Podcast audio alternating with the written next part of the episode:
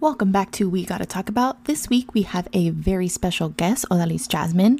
We will be diving into the topics of Latinidad and the N-word. So for our first segment, we have Odalis Jasmine from Hello Latino podcast. Odalis Jasmine is a proud first-generation Honduran Catracha. She brands herself as a Latina storyteller because of her work with amplifying the community's voices. From 9 to 5, she's a communications professional overseeing content and a storytelling coach hosting personal branding workshop for student organizations.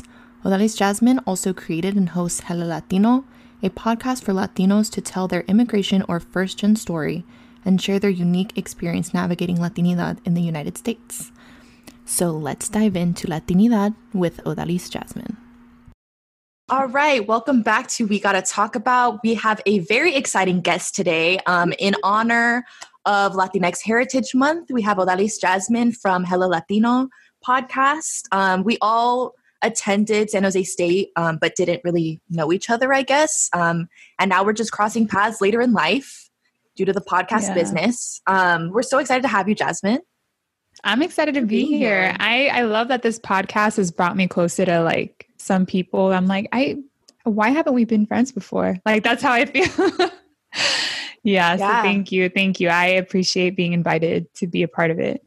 And so tell us a little bit about your podcast because, you know, maybe not everybody knows about you. We may have some mutual followers, but just give us a little summary.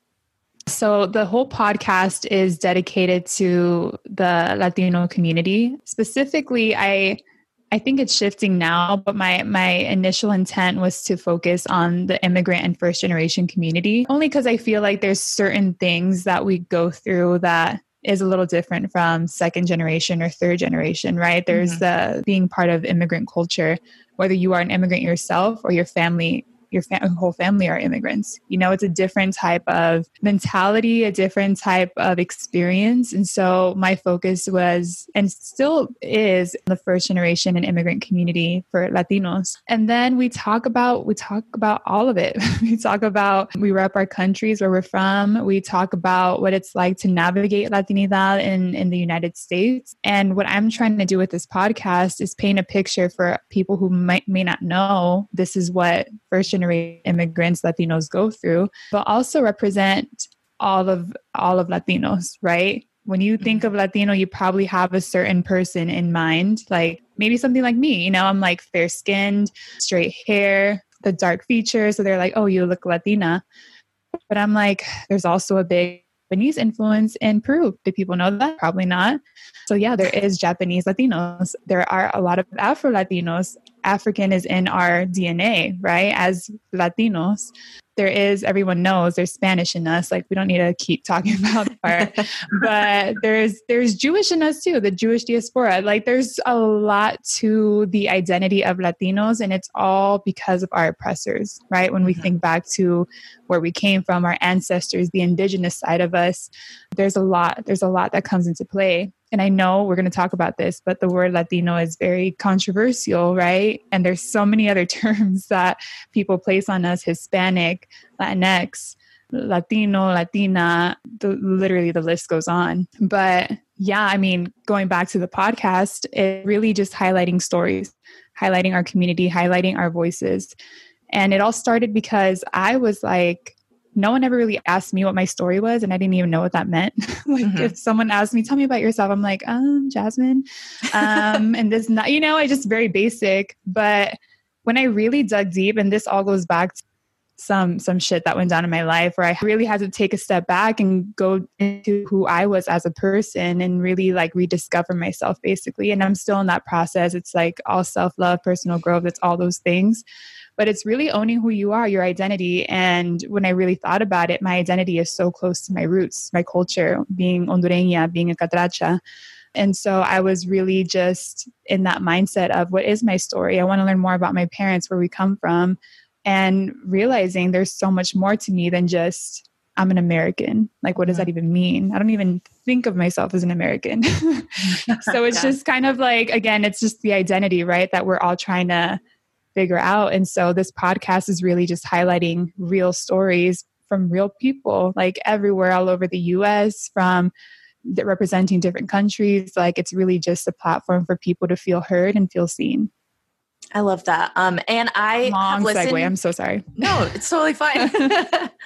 I mean, you're passionate about it, and like you care about your podcast, and there's so many different parts of identity and navigating being first generation or being an immigrant and being part of the Latinx community. Yeah. And I love the Dominican representation that you have on there, because there's a lot, girl. You have a lot of Dominican guests, and every time I'm more, like, there's more coming. There's more coming. I'm like really excited. Meal. I have one Friday with a Dominican woman. She's freaking amazing. Like every one of them, they're all amazing. And I'm like, yeah, I'm really surprised. I'm like, these Dominicans, man, they've been on my podcast. I love it, because we literally have no representation in the Caribbean. And like, you're from Central America, and Central America also doesn't have representation. So we're like from two of the groups that are the least represented when it comes to Latinidad. Yeah. Right. Yeah. No, for sure. That is so true. I mean, people, I can't tell you how many times people have told me, you're my first and only Honduran friend. And I'm like, it makes me happy, but I'm also really sad about that. I'm like, dang, you're missing out. It's awesome, but it's like, okay, now I have to like represent my whole culture for you, because you don't know anything about us. And that's difficult. I only know like of Garifunas. I didn't know that like Catracha was, like I didn't know that was like a different name. They gave us punta, they gave us a lot of things. Yeah. Yeah. Garifuna is a beautiful, for people who don't know, it's the Black community in Honduras, and they live on the islands. So they're Caribbean, right? Mm-hmm. So they have, they speak English, they speak Spanish, and they speak their own dialect. And I love it. They gave us punta. Punta is a dance that Hondureños dance. And it's like, so my family's from La Costa Norte, which is closer to the Caribbean. Okay. So if you ask someone from like the capital, like Tegucigalpa, it's probably a different story. But like we eat like Caribbeans. We eat like yuca and, you know, tortillas de cassava, you know, like we eat all these things that a lot of Caribbean folks eat. And like, it's just really cool. But I've heard so many stories of Garifuna. It's like, if you are from Honduras, you know about them, because they are like a representation of the culture, in my opinion. The episode, I'm like, I'm getting more and more educated, which is another thing I love about it, right? I'm like, saying I didn't know all these things. Even with me and Caitlin, like we've just learned so much about each other and our cultures and like our families and stuff. And we've known each other for years, and we have very similar backgrounds when it comes to just growing up, but the culture is still very different, you know? So different. And it's interesting too, because I just feel like all three of our backgrounds are starting, I think representation is becoming so important that we're finally being talked about and like seen in different areas. So it's like, this is the perfect time finally for women, especially of color, that I feel like everybody's like getting their time now. Finally. So hopefully we can keep that going, and hopefully this is a good stepping stone too. So yeah, I'm excited. Yeah. So for our listeners, if you don't hear me talking, it's because I'm really sitting back and just learning with you guys as well. I know I'll have questions for them, but I really want to allow them to just have this space to just serve us some facts and information. So get it, girls. Yeah. So we got to talk about Latinidad this week. So the reason why I want to talk about this is because there's been like a lot of discourse around the term Latinx and around Latinidad. There's also a lot of discourse around Latinidad and like what's happening at the border. All of these things are kind of like interconnected, right? So the use of Latinidad is really an uplifting of this idea of mestizaje for a lot of people. Like that's what they think of when they think of Latinx, is like someone who is, like Jasmine said earlier, you know, kind of lighter skin, dark straight hair, darker features. That's kind of like the picture that they paint. And so they're erasing a lot of Indigenous and Black people in Latin America from this narrative, even at the border. 30% of the people at the border are actually Haitian immigrants, which a lot of people don't know or acknowledge, because Black people are erased everywhere, including in Latin America, right? And so it's just a way to start conversations around some of the more underrepresented groups, is to really question, like, what is this identity of Latinidad and who does it really serve? For a lot of us, people like me who are brown, who are mixed with other things, who are mixed with Black Caribbean that are not Spanish speaking, who are mixed with South Asian, or people who are, like you were saying, Japanese, Chileans, and Peruvians. Those people aren't represented in this idea of Latinidad. So this is going to be a very heavy topic for a lot of people because people aren't used to being questioned in their Latinx identity when they are white and fair skinned and speak Spanish, which also a lot of people in Latin America don't even speak Spanish.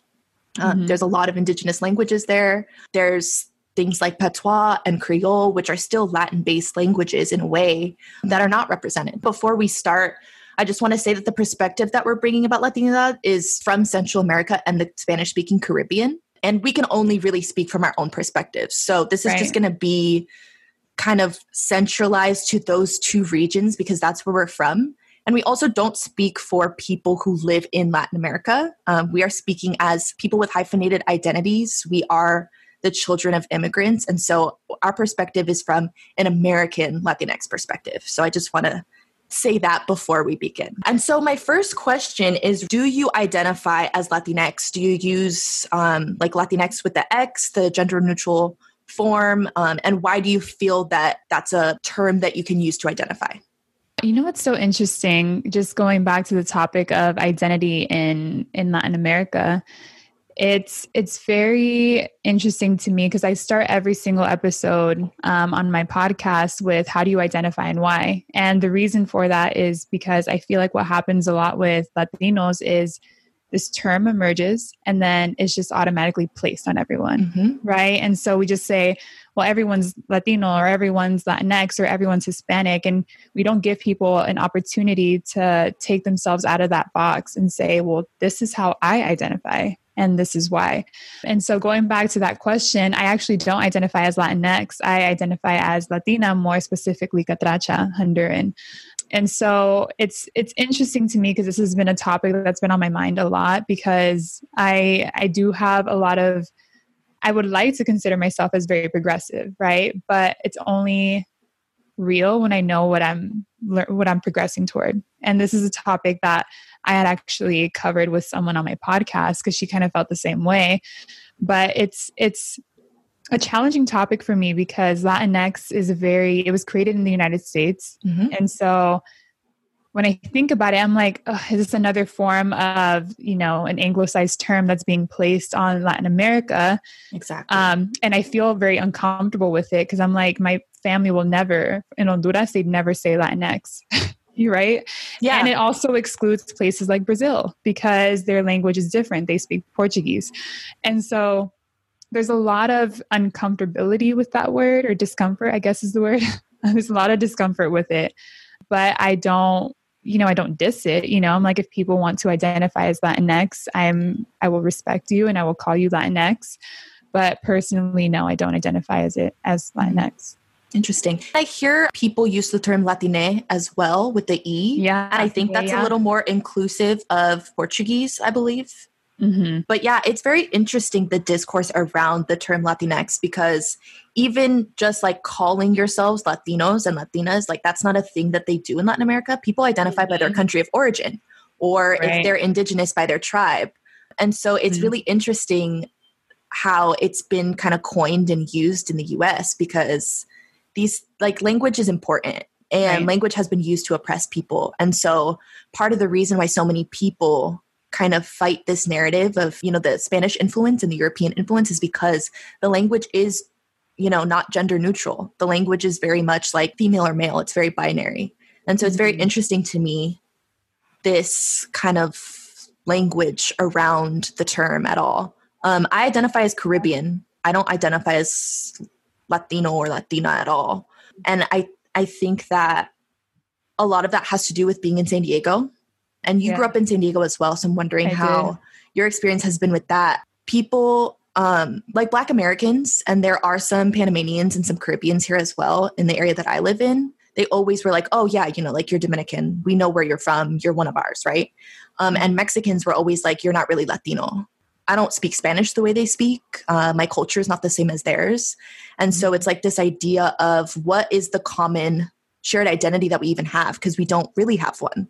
So what's been your experience kind of like growing up in San Diego and not being of this majority group of Latinos, even though you look, like you said, like what people would imagine a Latina to look like? Oh man. I mean, it's interesting to give people perspective. San Diego is very heavily Mexican, right? There's a big Mexican culture, I think, in a lot of California areas, mm-hmm. but it feels like because San Diego and Mexico share a border, that it's more so heavy in San Diego, which did kind of like, it was just interesting for me growing up because, yeah, I do look like a typical Latina, right? What you would see in the media. But I've gotten this so many times. I'm really tall. I'm 5'9". Oh. And I'm also very curvy. So people are like, oh, you look really like different for being Latina. And I'm like, what do you mean? They're like, you're tall. I'm like, what? Like Latinos are tall too. And they see my brothers. I'm like, my brothers are above 6 foot. I'm like, there's tall Latinos. And you like have no idea how many times I've throughout my entire life. Like, oh, you're tall for Latina. You're tall for, you know? And I was like, yeah.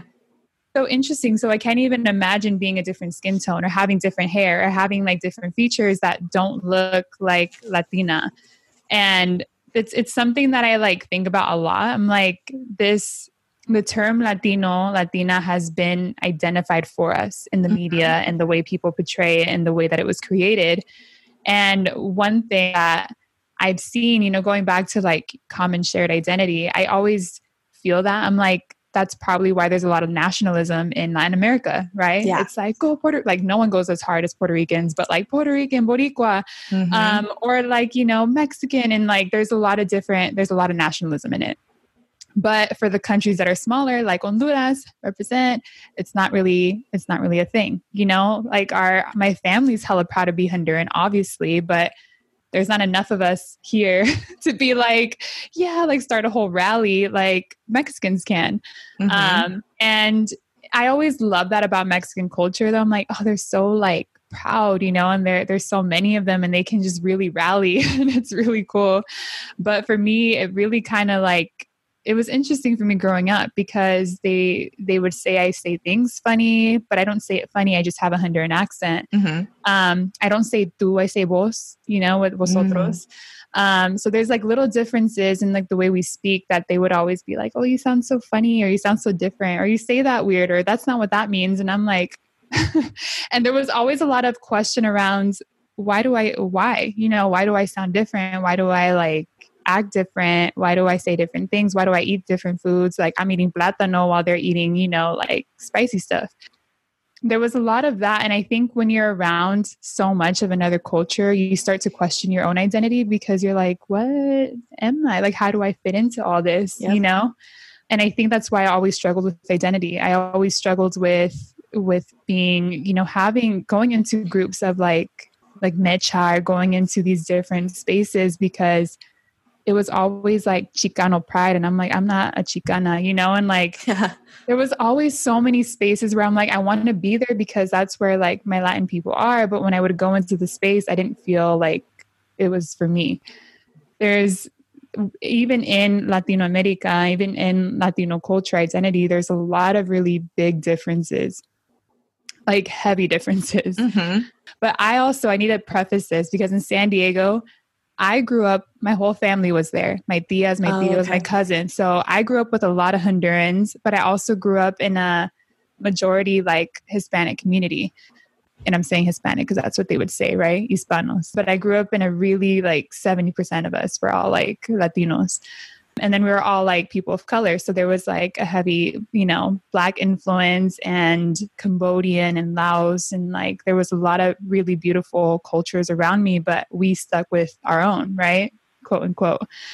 And I grew up with Puerto Ricans, Dominicans. Like I grew up with a lot of different Latino diversity. Now I didn't question it when I was younger because we were all speaking Spanish. Like to me, it was all normal. But when I would go out of that and like go into school, my school was primarily Mexican. And now I challenge myself. I'm like, what if I'm the one that was like, everyone's Mexican here, but there was probably another Salvadorian. There was probably another Caribbean, you know, like, I don't know. But I had that assumption of people because people had that assumption of me.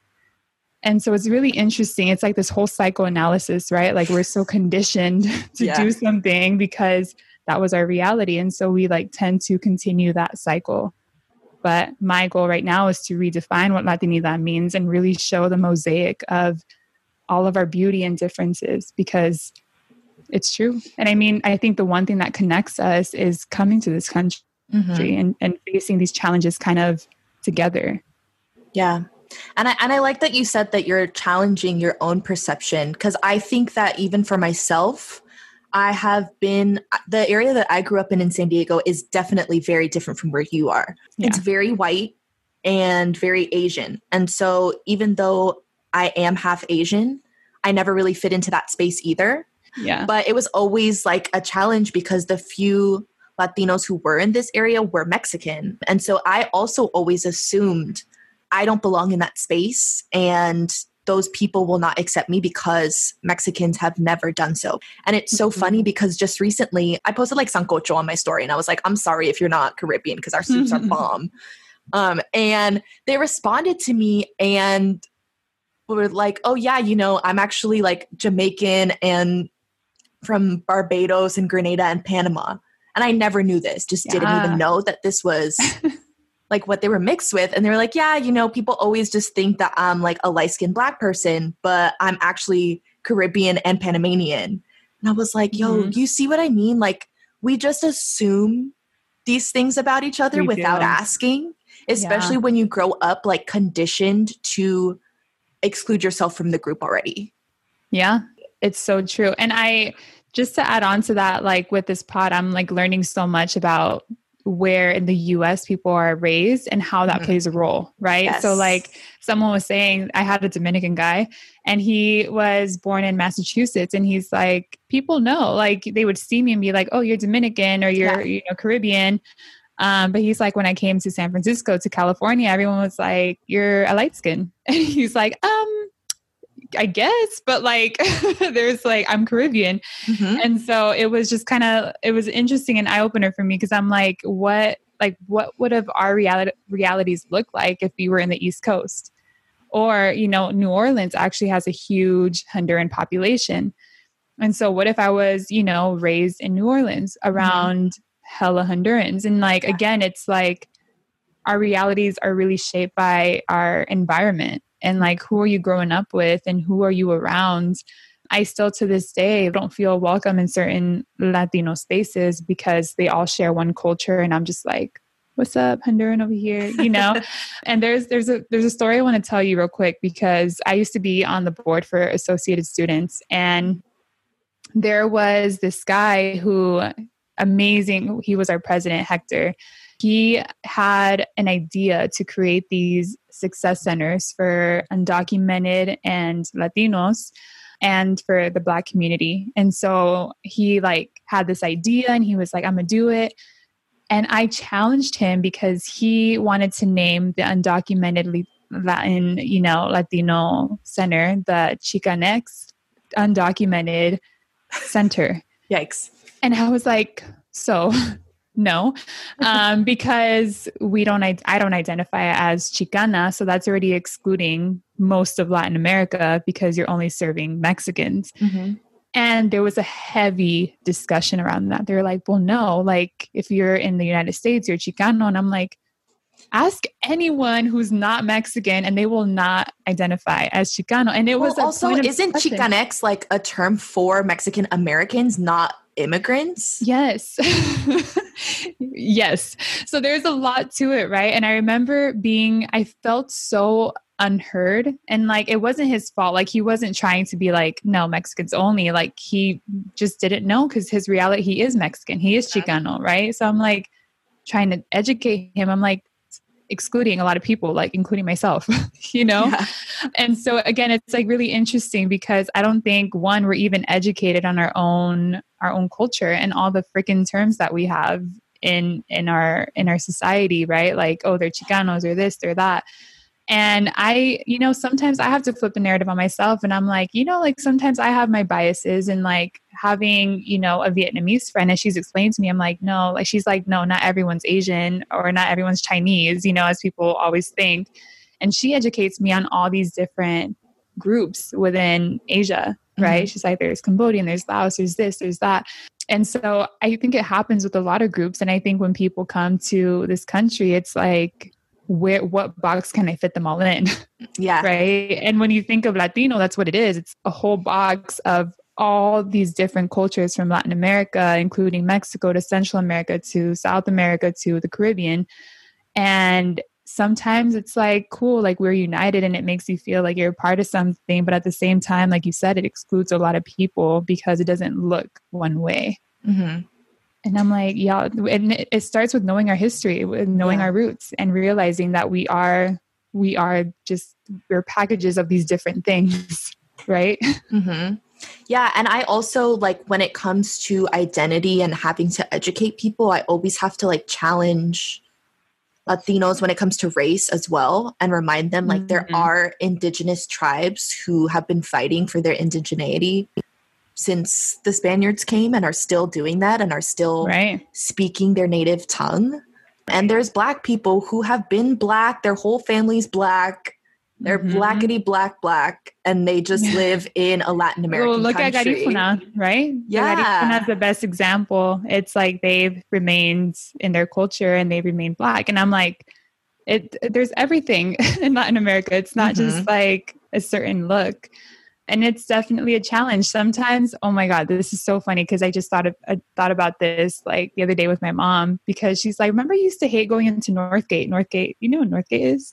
Mm-hmm. It's like a, I mean, not really Latino store. It's more like Mexican serving, but it's a Mexican like market. And my mom would always go there to get stuff. And she told me, she's like, you used to hate going in there because you're like, I'm just so tall compared to everyone. And like, I would feel out of place or I would stick out like a sore thumb because I always wear like booties too. But like when I was younger, I was just tall. I was just a tall little girl. Yeah. Like I was always tall. So she's like, you hated going in there. And I would always feel like, oh, everyone's like shorter than me. And like, and then I'd see someone tall, I'd be like, yes, there's a tall person. But I mean, there's tall Mexicans too. But I'm just saying like the majority of people think of me and they're like, she looks different or she looks a certain way that I'm like not used to. Mm-hmm. And I think, again, it's just really interesting, right? To think about we all come in different shapes, bodies, and we all come in different colors and different backgrounds, different cultures. And yes, we are either a part of Latino or whatever you identify as, but that's what Latinos look like. It's not what you see in the media. It's not Sofia Vergara. It's not like, you know, like Penelope Cruz, is that her name? Like, it's not these people. Yeah. Yeah. And it's so interesting to like navigate your identity when you aren't represented and you don't, I mean, yeah. Do you ever see Hondurans like anywhere? I mean, nope. No, I don't ever see Dominicans anywhere. The first Dominican I saw like in American show was in Gentified, Yulisa Calderon. And like, that was the first person that I was like, oh, you know, that's, I mean, I knew her before she was on that show. And I was like, finally, like a Dominican is on Netflix. And there's so many Spanish shows and there's none of us. Exactly. And it's one thing to have your culture represented. And it's another thing for them in the show, in the movie, wherever they are to represent the culture, right? Because there is the Honduran actress that people know about, but no one knows she's Honduran because she doesn't rep her culture. Mm. So if you've seen Sisterhood of the Traveling Pants, America Ferrera, she's Honduran American, but when has she ever repped being Honduran American? And that's another thing that I question too. I'm like, why isn't there a sense of pride in where certain Central American countries where they come from? And I've seen it happen a couple times. Like there's another actress who I think is in, oh man, I don't remember, but I would listen to Con Todo, which is a Spanish podcast, Dasha Polanco, another Dominican woman. And she was interviewing this Honduran actress who's like up and coming or whatnot. And literally throughout the whole podcast, she's like with another person and he's like repping where he's from. He's like, I think he was Cuban. He was like, yeah, like Guano all the way. Oh, Caribbeans go hard. We go so hard. Yeah. Y'all like y'all inspire me, but but this girl was not talking about where she came from. And so Dasha Polanco had to ask her like, where are you from? And she's like, oh, I'm from Honduras. And I'm like, I was so mad. I was like, girl, rep, like represent your people. Like, because people like me are probably listening who are Honduran and are like waiting, right? Like, when am I going to hear another Honduran on here? And so I think like for a long time growing up, I always waited to feel represented, right? Yeah. I'm like, when is there a Honduran going to come on? And then I got to a point where I'm like, you know what? I'm going to be that person because I can't be waiting around my whole life for this Honduran representation. So I had to get up and like do something. I'm like, people need to know, again, like not just my culture, but of all these other groups that are not represented, of all these other stories that are not heard, and all these other voices who are not usually, you know, amplified. So that's, again, been my goal throughout what I'm doing right now, has been that, because of my feel for lack of representation. And I'm like, always, so I'm not really surprised, but I'm just kind of like, whoa, like we all feel that. Yeah. Like all of us, and we all have different experiences with it too, right? Like I need to check, I need to own that I do have privilege because I am a lighter skinned Latina, and I do have, you know, I do look like that typical Latina. If you see me stand up, you'll probably be like, what? But I am, again, it's like, I do know that I have privilege in that sense. But again, it's amazing to learn from the community and to learn from people who are different, who grew up in different places, who look different than I do. So there's so much. Yeah. And I think that's why it's so difficult to really like answer the question of like, do you think we should share an identity as Latinx? Because there's so many of us who don't feel like those are spaces for us. And like you said earlier, it really has to do with where you are geographically. I'm taking a class. It's like Afro-Latina history in Latin America. And it's run by two Panamanian women. And I want to say the other woman is from Guatemala, but they're all Central America. Yeah. And so they're all Black women. And it's so funny to just hear the stories of people, because everyone in the class is from all over the place. And the whole class really centers around race and how race works in Latin America, because people have this misconception that it's different than the US. And it's so funny to me, because I was talking to my mom about what I learned in class. And I was like, yeah, you know, I'll send you the picture of the casta system. And she was like, there's no caste system there. What are you talking about? I was like, girl, I was like, you know how here they classify, you know, Caitlin can probably clarify this more, but for Black people, they have like high yellow, red bone, light skin, brown skin, dark skin. It's all the same in Latin America. Like my mom is always like, yeah, you know, in my country, they call me trigueña. And like in DR, mulata. They call, they have mulata. They have a lot of different names. And it's funny because like me and my mom are in different classifications. Like there, they call me morena and they call her trigueña because she's like a lighter skin and she's mixed with white and I'm not. And so there's all these classifications that like they don't even realize is a racial classification. And so it's so interesting because then you take it into the context of the US and everyone is talking about their different stories. And there are Black people who are Mexican who are in Texas, and they have kind of a similar experience to us where they're like, everyone here is very Mexican. Their whole families are here. I mean, Texas and California used to be Mexico, so it makes sense. Right. But you hear, it's so interesting to kind of like relate to those people. And hear their stories of like, I didn't feel accepted in these spaces because I'm not Mexican specifically. And then I hear people who are Dominican and grew up in New York City and they grew up around Dominicans, but they were so confused about race because they were like, Dominicans just don't acknowledge race. We just say like, I'm Dominican.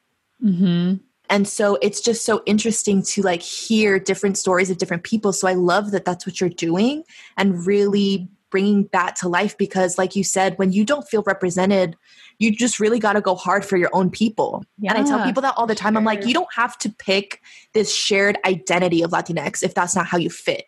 I don't feel that I fit into that. And so I don't identify that way. And that's fine. And in the context of the US, I still tell people who don't understand, you know, the complexities of this, like, yeah, I'm Latina, right? Because they don't really understand anything different. But I think it's important to let people kind of like choose where they want to identify. If they want to identify from their home country, if they want to identify from a region, like if you want to say like, oh, I'm Central American. And it's really important for us to make sure that people know these different perspectives. So it's important for us to be able to choose, right? Like for so many of us, we've been, I mean, just think back to how we were conditioned to check boxes off. Yeah. You know, I'm not Hispanic, I'm other. Like, I don't even know what that means, but like, there's all these different boxes that is just like, I've never seen a box that said Afro-Caribbean or Caribbean, you know, like I don't see boxes that exist for the community in different respects. And so I'm just like, why do we even have boxes in general? Like, you know, like, why are we so like conditioned to think of ourselves in a certain category. Yep. And so it's like what you said, it's like giving us the freedom to identify how we want to identify, you know, like if you want to identify as Latinx, cool. Just don't force the whole world to identify like that. If you identify as Central American, cool. Don't force all Central Americans, you know, like just, yeah. And it goes back to a lot of different things that happens in this country, but it's just like, let us just explore who we are as a person and be able to identify that way. And I think it's just more powerful. Like you have a lot more ownership and power in your own identity. Mm-hmm. And like, if I like were to go back and just kind of clip every single beginning of each episode I've done, I'm pretty sure none of them are going to be the same. That's how powerful it is. Some people say I'm first generation Dominican, or I'm bicultural, or I'm biracial. You know, there's a lot of different identifiers that I'm like, it's amazing where people can just choose it for themselves. They're not waiting to be checking a box. They're not waiting for someone to tell them. So it's just, again, there's power in that, but it takes a minute. It takes a minute to get there because our identities kind of become, I think when we're little, it's like whatever our families say. So I used to say I'm Hispanic. Like I didn't even really say I was Honduran. I'd be like Hispanic until I started realizing, oh, we're Honduran. And so I would be like 8 years old repping Honduras, you know, they'd be like, what is she wearing? But you know, like it's like your identity really just evolves with you and it evolves with your experiences. And I even think about some Dominicans who identify as Black and they're like, I'm, you know, really owning my Blackness because that's my reality here. So it's like a mix of just your realities, your experience, it's and who you are. Like that's your identity. Yeah. And the census is like so hard for all Latinos to check. I remember the last, not this recent census, but the last one, my mom had to call her brother and she was like, what do I check as my race? She was like, I don't know what to do. She was like, there's white Hispanic and there's Black Hispanic. Like, what are we? Because her mom is white and her dad is Black. And she was like, I'm both of those. Did she cross them off? No. Well, her brother told her, he was like, it doesn't matter like what you think you are. It matters how people see you. Like people see Dominicans as Black Hispanic. So you check Black Hispanic because we want the funds, girl. Like give us the money. Give us the funds. No, it's true. Again, it's like people see you as they see you. And they'll call you as they call you, you know, like, and it's hard because even though we feel a certain way, the world is always going to tell us what they think. Yeah. And it's why like we got to be really loud about it. Hella loud about it. Yeah, for sure. Okay. I have to chime in real quick with a question because Jasmine said something about America Ferrera, and I love Sisterhood of the Traveling Pants because I'm just a girl reader. I read all the books. I really like the movies. Yeah. But I remembered that I just read an article about her because I guess she did a segment during the Emmy Awards this year, and I didn't watch her segment, but she basically recalled how one of her first auditioning roles, she read for the role and the director was like, okay, great. Can you sound more Latin or Latina, I think was the actual word. And she's like, I don't understand what you mean. Like, do you want me to do it in Spanish? And the director's like, no, like still speak English. I just want you to sound more Latina. And America didn't understand what that was at the time because she was a child. It was like one of her first ever roles auditioning.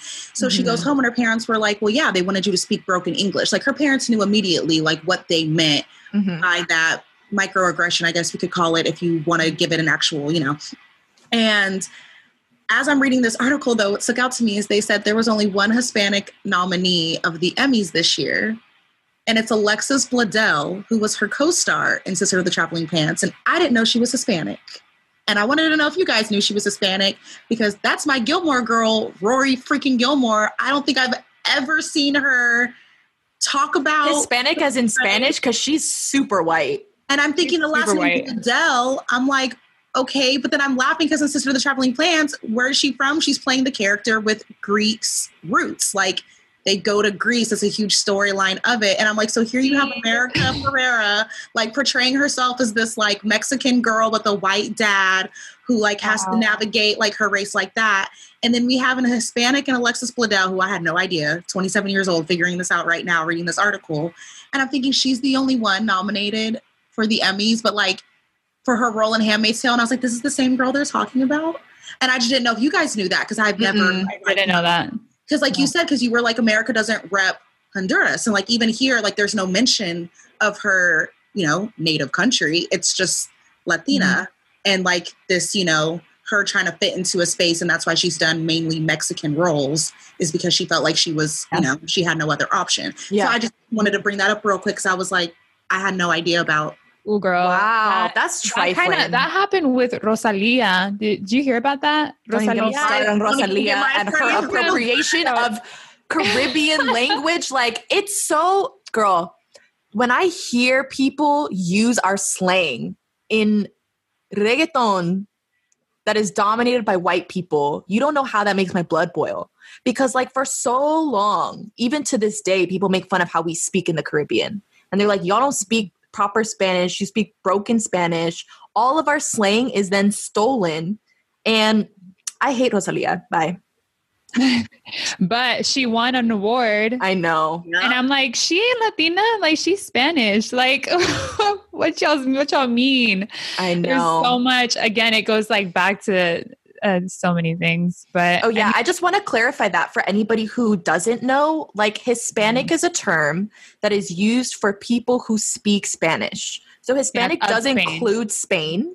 But it excludes countries like Haiti and Brazil that speak other Latin-based languages. So Latinx is a term that was coined in order to include the diaspora of people who speak a Latin-based language. And it does not include the European countries, which is a big part of why a lot of people in the United States use that term, because a lot of us don't want anything to do with Europe. Literally. Bye. You're not the only ones. But literally, it's, you know, now that we're on the topic of media, it's so toxic, right? Because who are the people who are playing Latinos? It's the maids, it's the cooks, or they're sexualized, or they're hella loud. Like people have said, oh, you're like hella sassy, you're Latina for sure. I'm like, what? I'm like, what does that mean? Or you're really fiery, you're really spicy. I'm like, why spicy? Like, we don't even eat spice in Honduras. Like, it's so funny that people think our cuisine is spicy. I'm like, nah, that's Mexican only. That is Mexican specific. Like, my family hates spice. Like, no, they don't do that. But it's just, again, there's a lot of different things. I'm like, people don't realize these things because what's in the media is so one-sided and it's so limited, right, into what's shown. I really thought, why are all these Latinas on here? Sofia Vergara, you know, biggest example. She's hella loud. She's like really sexualized.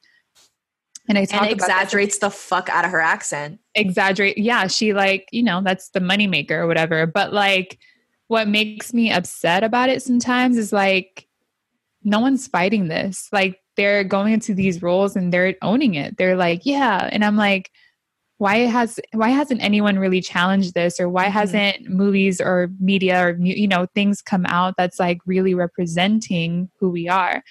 And the truth is it's not out there. And I don't know what it has to do with. I don't know if it's just like, that's just the way that they've done it. And so they're continuing in their own cycle. But like, I'm just so eager. I'm like, how can we break this? Because I'm like, there's so many times I talk about this in my last episode that just came out, but like even in the workplace, I'm hella curvy, and I would be so embarrassed by them because I'm like, I don't want people to look at me a certain way, and so I'd wear big jean jackets or I'd like cover, you know, like my ass, and I'm like, no one look at me, and like no one like, you know. And it's like from both ends. Like I would get it from my white coworkers, women. They'd be like, why is she wearing that? You know, they'd give me an eye. Or like men would be like, oh, you know, I'm like, oh, I hate it. Like, I just feel like I'm never satisfied in my body. And that's why for so long I used to hide it. And now I'm like, you know what? Like, stay out of my DMs. This is for me. Like, like, you know, and like now I own it. But like, again, like, I just think of my nieces. I'm like, I hope y'all are not conditioned to like hide parts of yourself and hide parts of your identity to fit in, right? The whole thing. Yeah, I have cousins who, because my mom has all brothers, like all of her brothers had kids hella late. So all of my cousins are basically like my nieces and nephews, right? And one of my cousins, she is half Colombian. And her mom is a white Colombian and her dad looks Black Dominican, right? And my older sister is kind of like more your complexion. So like she can tan, but she's fairly fair skinned and like, you know, dark hair and stuff. And so the two of them look alike because they're, you know, a little bit tan, but they're still like whiter people, right? And so my cousin always asks me, she's like, why are you like so brown? Like she doesn't understand these things because like all she ever sees of like Latinos is just like white people, her family. She doesn't really go to the DR like we have always done. She really only goes to Colombia. And so like her own representation of that she's seen has always been white Latinos. And so she doesn't understand that even within our own family, she's like, your sister is white and like you are brown and we're all related. And it makes no sense to me. And all she ever sees is other people who are Latina and who look like her. So like, I make no sense to her whatsoever. And so she was telling me that she hates reading. And I was like, that's unacceptable to me. So I bought her a bunch of books. I bought her a bunch of books written by Dominican authors. And I was like, read these. And she read one of them and she was like, I really like that book that you sent me. And like, she loved it. And I was like, you see, because even though you are, you know, heavily Colombian and like, that's where, you know, you've always gone back to and that's what you see all the time. And that's super represented for you. Like there is another side to it that you have to acknowledge. And so it got me like so happy that she was able to read that and like connect with it. Cause I was like, you're still Dominican, girl. What do you mean? Yeah. I mean, I've seen that happen in my own family where people don't really rep Honduras. And it's just really sad. Cause I'm like, that's their reality. Like they had to, you know, I even think of going to a different topic. Think of my dad. So my dad came here illegally. He came on, it's a train that runs from Guatemala to Chiapas to Mexico. And so very dangerous train. If anyone wants to look into it, it's called La Tren de la Bestia. I think what's the direct translation? The Train of the Beast. And so it's hella scary, but like he talked about his experience, how he had to be in Mexico for an unknown amount of time. Mm-hmm. And someone told him, they're like, well, you better act like a Mexican because if people realize you're Honduran, you're not going to be welcomed here. And so he was like, oh, so he had to change the way he spoke. He had to he's like, I had to eat spice for the first time. And it was like the worst thing in the world. He's oh my God. Like, he's like, how do people eat this? But there was a lot of things that he was like, it was so different. And he like really had to pretend to be Mexican so he can be welcomed. And I'm like, people think it happens in the United States only, but I'm like, this happens everywhere. It's everywhere. Like, and it's whatever the dominant culture is, right? Mm-hmm. Like you just become whatever's around you. And I think about that all the time because so now he loves spice and he like brings it into our family and everyone's like, what are you doing? Like we don't eat salsa. We don't eat peppers like that. And he's like, oh, they're so good. So he taught me how to eat spicy. Like I'm the only one in my family who really does, but it's just so interesting to think of that perspective of he had to go through a different, like he had to assimilate in like Mexico and then he had to do it in the US. So like his whole life has really been pretending and never really like, and he told me once, and this is so problematic and I like try challenging him, but he's like, I don't get why Latinos are fighting so hard for, you know, our rights. Like this isn't our land. And I'm like, what do you mean? And he's like, I'm an immigrant. He's like, this is your land. This isn't mine though. And I'm like, but why do you've been here? Like, why do you feel that way? And it's like, what our immigrant families think of. They think of themselves as I'm on a strange land. This is not my country. This is not my land. And I'm here just for my kids. And I'm really like, damn, it's a strange land for me too. What do you mean? Yeah. You know, I'm like, it's for all of us, like literally. And it's just really sad. Like, it's just sad all around. I'm like, my dad has been in this pretending phase of his life for his whole life since he was like 20. So like 20 years. No, he's not 40. How old is he? I'm like, oh my God, he just turned like 50, 57. But again, it's like his whole life has been that. Mom's opposite. She's been a stay-at-home mom. She never, like, she doesn't really know how to speak English. And she's hella Honduran. She is like the Honduran person in the family. But she doesn't ever really speak English because she's like embarrassed by her accent, you know? And she's like, really, again, it's like hiding. Like she tries to hide parts of her identity. And it's just like, I've seen that so much in my life and my family. And I'm just, it's sad. Mm-hmm. Yeah. Actually the other day, my mom was talking to me about the same thing. And my parents always joke with me, like whenever I just reject like the label of being American, because I'm like, Americans don't see me as American. So I don't understand. Like I didn't grow up in an American household. and I did not grow up with an American culture. And so I always tell them that, because they're like, you're American, like you were born here. I was like, nationality means not shit to me. My God. Yes. My family does that too. I'm like, okay, but like, what does American mean? Like, it means white. Like, let's be real. Like, I know people are like, let's like redefine what American means. And I'm like, that means we first have to acknowledge what it is. And that right now it's American means white. Yeah. Like, and that's why I don't consider myself African-American, because I'm like, no, just black. I'm like, just call me black. It's not offensive in my mind. People are so scared of the word black. Yeah, it's turned to, some derogatory, like no one wants to be the black of whatever race they are, whatever ethnicity. Like, yeah. But no, it's the truth. I mean, screw, honestly, you guys, because I was thinking how you guys were talking, and I was thinking about my own experience and how growing up, I used to just rep Texas really hard because my family's from Dallas, black, have been there since slavery. There is nothing else besides, my mom's side of the family being Dallas, Texas slaves. So it's like, I used to rep Texas because I didn't want to rep California, because to me, California just meant like white people. And then the older I got, I was like, well, but actually California is mainly Mexican, Hispanic. Like, I don't know why I ever thought California was just white, but it's just this image you have of just like LA, San Francisco, like before you actually come here and you see what is actually, that's why people are culture shocked, I think, when they get to LA and San Francisco, because they think white. And it's like, no, sweetheart, you are sadly misunderstood. Yeah. But I rep Texas, not black. And now as a grown woman, I'm repping black. I'm like, it's not even about that anymore. Because like you said, screw American, like I'm black. My family's black. That's the only culture I know. And I only know other cultures because I myself have to immerse myself in them. It's not because like the country that I'm from has like willingly given me all the tools I needed to like figure out. I don't know. It's just interesting. Even the term American, though, I'm like, there's the Americas. Like, we are not the only America. Right. No. Like, Americans are so prideful. Well, it's the old, like, no, you're like, not the only one. Like, technically, I am American because I'm Latin American. Like, the Dominican Republic was colonized first, so I'm more American than you are. Exactly. That's what people just don't know. They just don't know history, and they just refuse to learn, and they just stick with, like, the BS that was taught to us in schools in America, and like they just don't want to broaden their horizons to actually know. It takes a lot of unlearning what you have been told your whole life in school. Like, I hated history. I'm like, I don't know who these people are. Like, I love history now. I know, because you actually get to choose what you're learning, and you actually get to see all sides and not just see this one side and think of it a certain way. You're like, oh, it's like what we don't realize, we're being conditioned to think a certain way. Yeah. Because of what type of history we're listening to, what side of the history we're listening to. But that's a perfect segue into the last thing that I want to ask, which is about race in Latin America. So very recently, we had a whole scandal with the woman, Gisela Bomalera, who was trying to pretend that she was Puerto Rican. She claimed that she was Afro-Latinx. She was very much white, and her hair was like very much straight. Like, she had a little wave in it.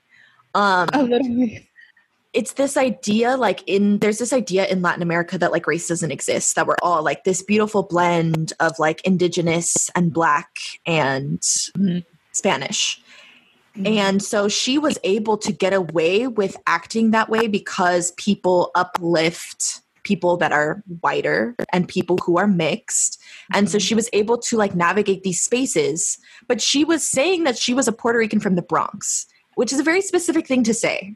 Yes. Because people who are from the Bronx speak a very specific way, and people who are Puerto Rican from the Bronx speak even more specifically. Right. So the fact that she was able to pass in an academic space for so long says a lot about how we see race and how we uplift certain things and pretend this is how Latin America functions.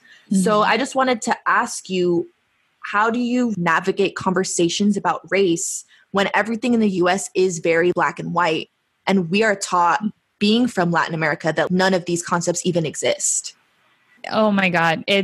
I always, whenever I enter these conversations about race, I always am in the listener and learner seat, because there's a lot of things that I haven't experienced because of the color of my skin. And so it's kind of just like taking a step back and just allowing whoever I'm talking to, whether they're Dominican, whether they're Puerto Rican, wherever they're from, like giving them an opportunity. I've actually had a lot of Caribbean people, I'm like now thinking about it, represent. But I like really just allowing them the chance to explain to me, like, this is what it means from my perspective. Because growing up, I told you I grew up with like Puerto Ricans and Dominicans, and it was around me 24/7, like Salvadorians, like Guatemalans, like literally I had a lot of diversity. But I did always, I remember asking my dad, because his best friend is Dominican and he's darker skinned, right? And so I would ask my dad, I'm like, you know, mi tío, I used to call him tío, my tío Jorge, he's really dark. And then my dad's also very dark, you know, he has his indigenous background, but my dad's like, yeah, he's like, I'm dark too. And like, I think from the very get-go, my first question of like race, like why are like people different, right? Like my family was very, they educated me on it. And I think because they had a heavy influence of Garifuna culture, they were not strangers to being Black in Latin America. Mm-hmm. Not them being Black, I'm saying like being Black in general in Latin America. And like they opened that door for me really early. So I think like that's how I got really accustomed to like, yes, like Black people are Latinos, Japanese people, they can be Latinos, and like all these different races, right, within Latin America. I think navigating in my podcast, though, I'm realizing there's a lot of similarities. As much as there are tons of differences, like Puerto Rican from the Bronx, I actually did interview someone, Puerto Rican from the Bronx. Her life was very different. And she even said, like, I don't even consider myself Puerto Rican sometimes. Like, I have to say Puerto Rican from the Bronx because I grew up as a very specific way. Exactly. But if I go back to Puerto Rico, they're like, what? Like, you're different, right? Like, you're American, mm-hmm. they would say. But she's like, no, I'm from New York. And so it's just interesting navigating these conversations. I think it just comes up so naturally, especially in the first question with how do you identify? And they just, boom, it's like out there already. Like, this is how I identify. This is why. These are the reasons. These are my experiences. These are my realities of why I identify the way I do. So it's interesting navigating these conversations because I'm really in the learner's seat and I'm just taking it all in. And it feels like I'm in my own history lessons. I'm like, wow, like I'm learning so much about these different cultures where I feel like even for me, it was always one-sided. I'm like, I know about Honduran and Central American culture. I don't really know. I mean, I know a lot about Mexican culture because by default, but yeah. I like didn't know a lot about South America, like Brazilian culture, don't really know much about it except for like what we see, like samba and like, you know, carnaval. But there's a lot of other things that I'm learning in each episode where I'm like, wow, like that's amazing. Like it shows the beauty in Latin America. Mm-hmm. And what I hate about the perception of Latin America in media is what do you see? Narcos, drug traffickers, cartels, and like all these things where I'm like, okay, like let's acknowledge, yes, it happens, but that's not all we are. Mm-hmm. And that's not everyone. So it's like, it's a lot of different things where I'm like, I just have so much beef with the way that Latin America is portrayed in the media in the United States. But there's also, I think with my podcast, a lot of beauty that's coming out of these conversations around race. It's just, I'm in the learner seat. And I think that The best way to talk about conversations of race is ask people how they identify. So I think that is a really important thing to do, is to listen to people and say like, how do you personally identify? Because I'm not going to identify for you. But I think it's really interesting because like I've always felt uncomfortable saying like a person of color. Mm-hmm. And I just don't even do it. I'm like, I'm Latina and I'm Honduran, you know. But what I do say, and I do say this with pride, is I come from the hood, because that is a different experience than people who are Latinos that come from more privilege. And so like for a long time, my family, their whole perception and their goal was, let's get out of the hood. We're going to get out of like this low income area. We're going to get out and we're going to get out.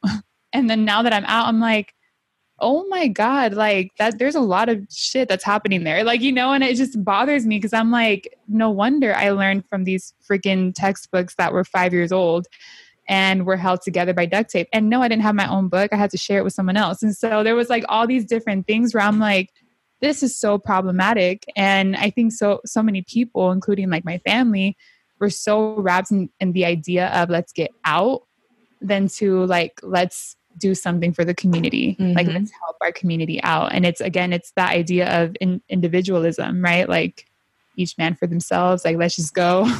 Yeah.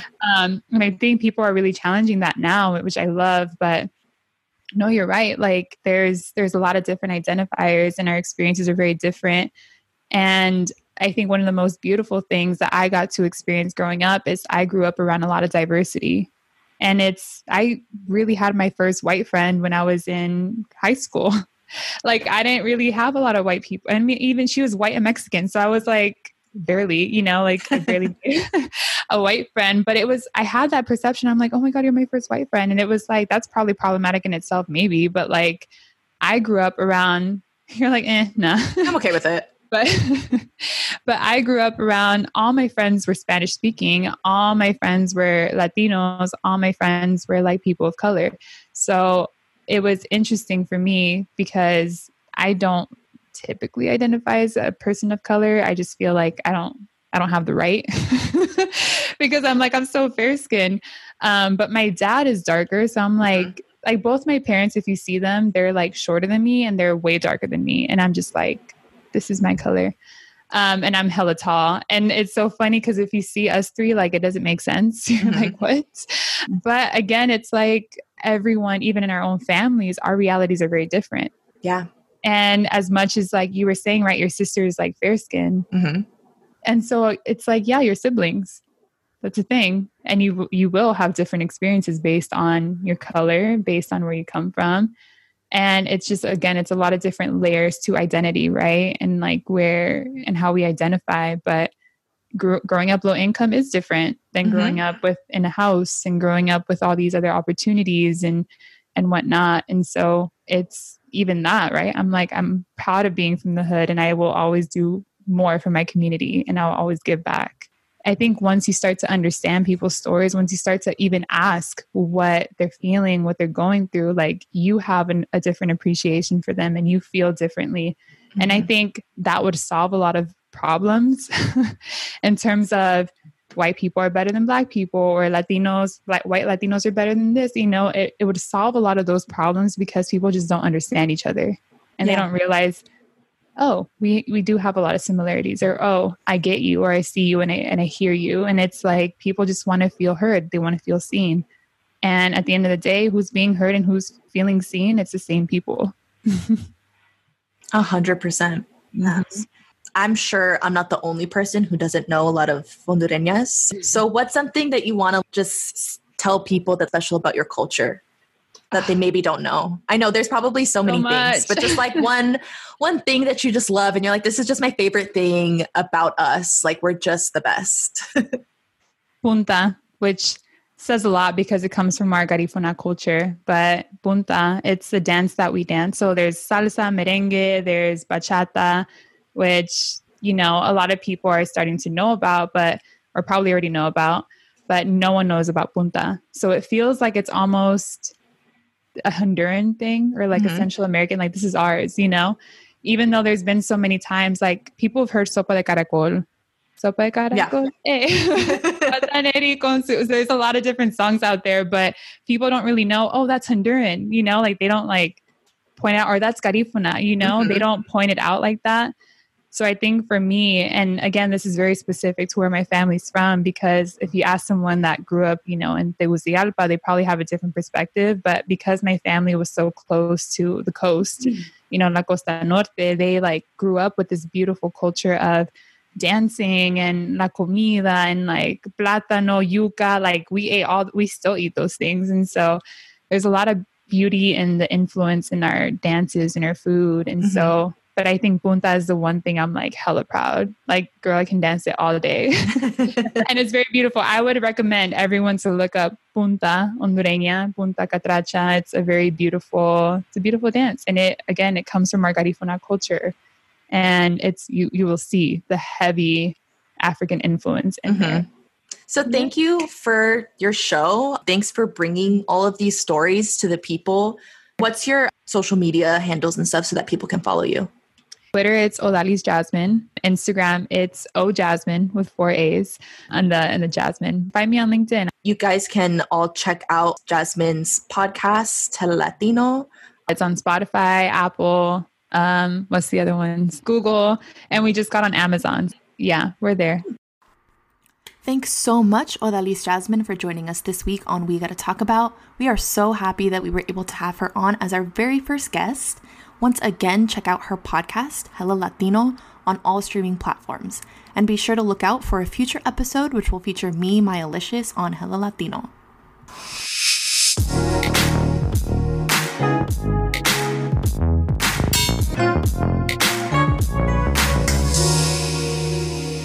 All right, welcome back, everybody, to We Gotta Talk About. Just, I guess, a little fresh reminder after hearing multiple voices. So this is Caitlin. And this is Maya. And we're back from our little break, and we're going to discuss the N-word. So this is a good, heavy day. I feel kind of, like, cathartic in a sense, even just from listening to, like, you and Jasmine go in depth about Latinidad and, like, all those fun bullet points we hit on. But this one, I don't know. I just feel like with the time frame right now, and I guess before we even start, we should have this on, is that today's the day after the decision of the 1 out of 3 police officers who were involved in the shooting and murder of Breonna Taylor. So things are really heightened right now. Protests are reignited, even though they really haven't stopped in a few major cities across the country. So they're just like being given more life, essentially. I don't know. And I just feel like I also wanted to talk about it because my boyfriend had an incident, actually, where an Asian guy kept calling him the N-word, like, in their dialogue, and he was drunk and, like, clearly high on something, but just, like, it really rubbed him the wrong way. But he's someone who grew up using that word and throughout his Mexican community. And me as a Black person, like, I don't really feel like that word was really prevalent in my experience growing up. I don't feel like I really heard it a lot until I moved to the Bay Area, and furthermore didn't start using it a lot until I moved to the Bay Area. If it was in a song, it was one thing, but, like, I don't really remember it being a part of just, like, our common vernacular in high school. And maybe it was because it was more of a diverse community, and it maybe would have just, like, I don't know, rubbed people the wrong way or something. But, like, I don't know. Do you have any experience with the N-word before we, like, dive in? Is what I would love to know. Yeah. I mean, I feel like I'm, like, Sebas, and I definitely used to use it a lot. Uh-huh. But I agree that it was more, like, in the Bay Area that I felt more comfortable with that. But yeah, I've had, like, a difficult time, like, kind of deciding, do I get to use this word? Because, like, I have always been in Black spaces. Yes. And I have always been, like, very much accepted in those spaces. But, like, I'm not American. Like, I'm not a Black American person. And we were, one of our listeners wrote in and asked you a question about, I don't know what she asked, coming to terms with the history and the difference between Black Caribbeans and Black Americans or something like that. Yes, being a Black Caribbean and moving to America and having to understand the Black American experience and how different it is from the Black Caribbean experience, mm-hmm. because they're two completely different things and the class systems are completely different. And just trying to get them to understand, like, why the system's been set up this way against us. And they couldn't really understand, I think, that concept of, like, the system, quote unquote. Mm-hmm. I think that's a foreign concept to people who aren't American. It is, yeah. So, yeah, she was really trying to ask how could she engage in getting that message across. Mm-hmm. Yeah, was what she was asking. Yeah, and so in regards to that, it reminds me of how I kind of came to terms with the fact that my history, even though I'm Afro-descendant, is very different from, like, the experience of Black Americans. Even though we're all descendant of enslaved Africans, the journey that Black Americans have had in this country and, like, the oppression and the systems that have been set up, it's very, very different from in other parts of the world where they have big African descendant communities. Yes. And so I just wasn't as educated as I am now. And I was always, like, in spaces where people were like, well, you're Dominican, so therefore you're Black. And so I kind of just, like, was like, okay, so then, you know, everyone's saying it. They're saying, like, it's okay for me to say it. And, like, we all call each other this. And so I just never really thought anything of it. Mm-hmm. And then I started getting educated and I was like, it is definitely not in my place to say this word because there's a difference between being Black and being Afro-descendant. And yeah. I didn't understand that difference. And so I was like, oh, well, like, I come from Black people and I have a visibly part of my family is very visibly Black, but like I'm not always racialized as Black. And so I do not in any way have claim to even call myself a Black person. Okay. I don't have the experience of always being racialized as Black and treated as a Black woman. So that's not, and I'm not a Black American, even though my family may be Afro-descendant and they may be Black. It's just a different history. So even if I was Black Caribbean, like fully Black Caribbean, I still probably shouldn't be using the word because it's not part of my history. It's okay. Not a word that they use there. Good to know.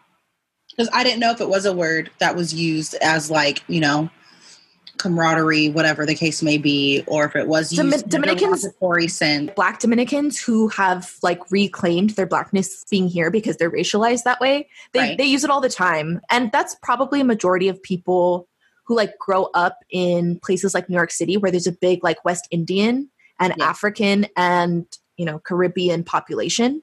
But even just the word like negro in Spanish has been something that people have had to reclaim. Because like we were talking about earlier is like this idea of like we're all this mix. Mm-hmm. But then there's people who are like, no, I'm Black. And they always say that. It's like you guys aren't paying attention if you think that Black Latinos don't exist because they literally lead with Afro when they identify themselves. They're like, I'm Afro-Latino. Right. And they say like, I'm negra. So yeah, it's just a different history. Like they have reclaimed the word Black there, but it's not like, it's not a slur that has been used the way the N-word has here. Okay. Okay. That's good to know. So yeah, okay. Interesting. Cause yeah, I don't have much of an experience with it besides the fact that I use it. And I'm trying to not use it as often, but I only use it in specific company also on purpose. And it's really weird for me because my experience with it, like I said, like I know like some of the older kids that, so I know that people that I went to school with who were a couple years older, like the class of 09, 08, used to use it, whatever. I know that like guys on like the basketball team, I think used to use it because there were more Black guys on the team. But it wasn't until college that I started to use it because of the boys next door and being in that group. But then when I really look at that dynamic, the dynamic of that group, it's only a couple Black people in that group. Mm-hmm. Everybody else is some European something. Like they either rep their Italian heritage. Like you wouldn't ask them, like, what are you? They wouldn't say white. They'd say Italian because like literally like they are, you know, second, third generation, like their grandparents, great grandparents came here and like they've been in San Francisco living in the Italian neighborhoods their whole life, went to Catholic schools, like very much like that is who they are. And then I have like, you know, there's another guy who's what, half Asian, half white, if I'm not mistaken, but like he uses it all the time. So then I realized, oh wait, this is a Bay Area cultural thing. This has nothing to do with race and this is everything to do with cultural. And I think people confuse the two sometimes when talking about some things, because if you don't know about Bay Area culture, like with the hyphy movement and E40 and Too Short and Mac Dre and just like... That is the culture. That's the culture. And like the Black Panther movement, like, because like mega, like the N-word is... When I say the N-word, I'm talking about it ending in ER of what was used as a derogatory term from slave trade days until current day. Like you say ER to anybody, like you're getting hands. Like doesn't matter who you are. Like, well, yeah, I would never say it with an ER. Yeah, there's no way you can just, like, push that to be anything. Like, just no. But the ending with an A, it's a camaraderie term. It means homie. It means friend. Like, my guy, whatever. And those guys used it. And I used it with them because I was comfortable using it with them because there was, you know, another Black guy from Oakland. And we were just talking about another Black guy from San Diego who's not really Black, who's Caribbean, but who uses it all the time because hip hop and rap music's a really big part of his life. And I'm sure he just heard it and whatever homies he has probably said it. And then my boyfriend's half Mexican and he says it with all of his friends and like he used to. And my boyfriend's actually been trying really hard to stop saying it because he just felt like it wasn't his word and he shouldn't be using it in the way that he does. So it's like a personal choice for him. And, you know, and it's hard because when you get back to your neighborhood, you know, you just like fall into old habits, I think, sometimes, and it's comfortable, but like, it doesn't offend me when I hear his friends saying it. And I noticed because of my college experience that when the boys next door said it, I had no problems with them. It was part of the normal conversation. I never batted an eyelash. Mm-hmm. But when I went across the street to Sigma Chi and I was hanging out with them and smoking weed with them, and they were playing 2K and they're screwing up in the game and they're saying it and screaming it, it felt so dirty and wrong and uncomfortable. It made my skin crawl, and it just made me, and I realized like I shouldn't be picking and choosing who's allowed to say it, but also in certain company, it just felt weird. I'm the only Black person in this room. Mm-hmm. I'm really not friends with you guys. I'm friends with one, maybe two of you guys. And like knowing that you guys say it like this in your own like personal company in a house that's very white, it's just weird. Like it's weird to see a group of white people using that word with each other. It just doesn't make sense to me, because why would you need to is my first question.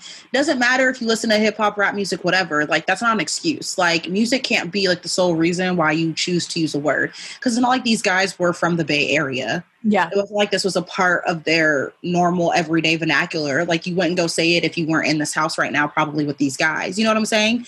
But like you feel comfortable saying it in this. It just was weird. And I have pick and choose who I'm okay hearing it with. Like if you're Mexican and I hear you say it, I'm probably not going to bat an eye. Is that okay? I don't know. There's a lot of Black people who don't agree with me on that.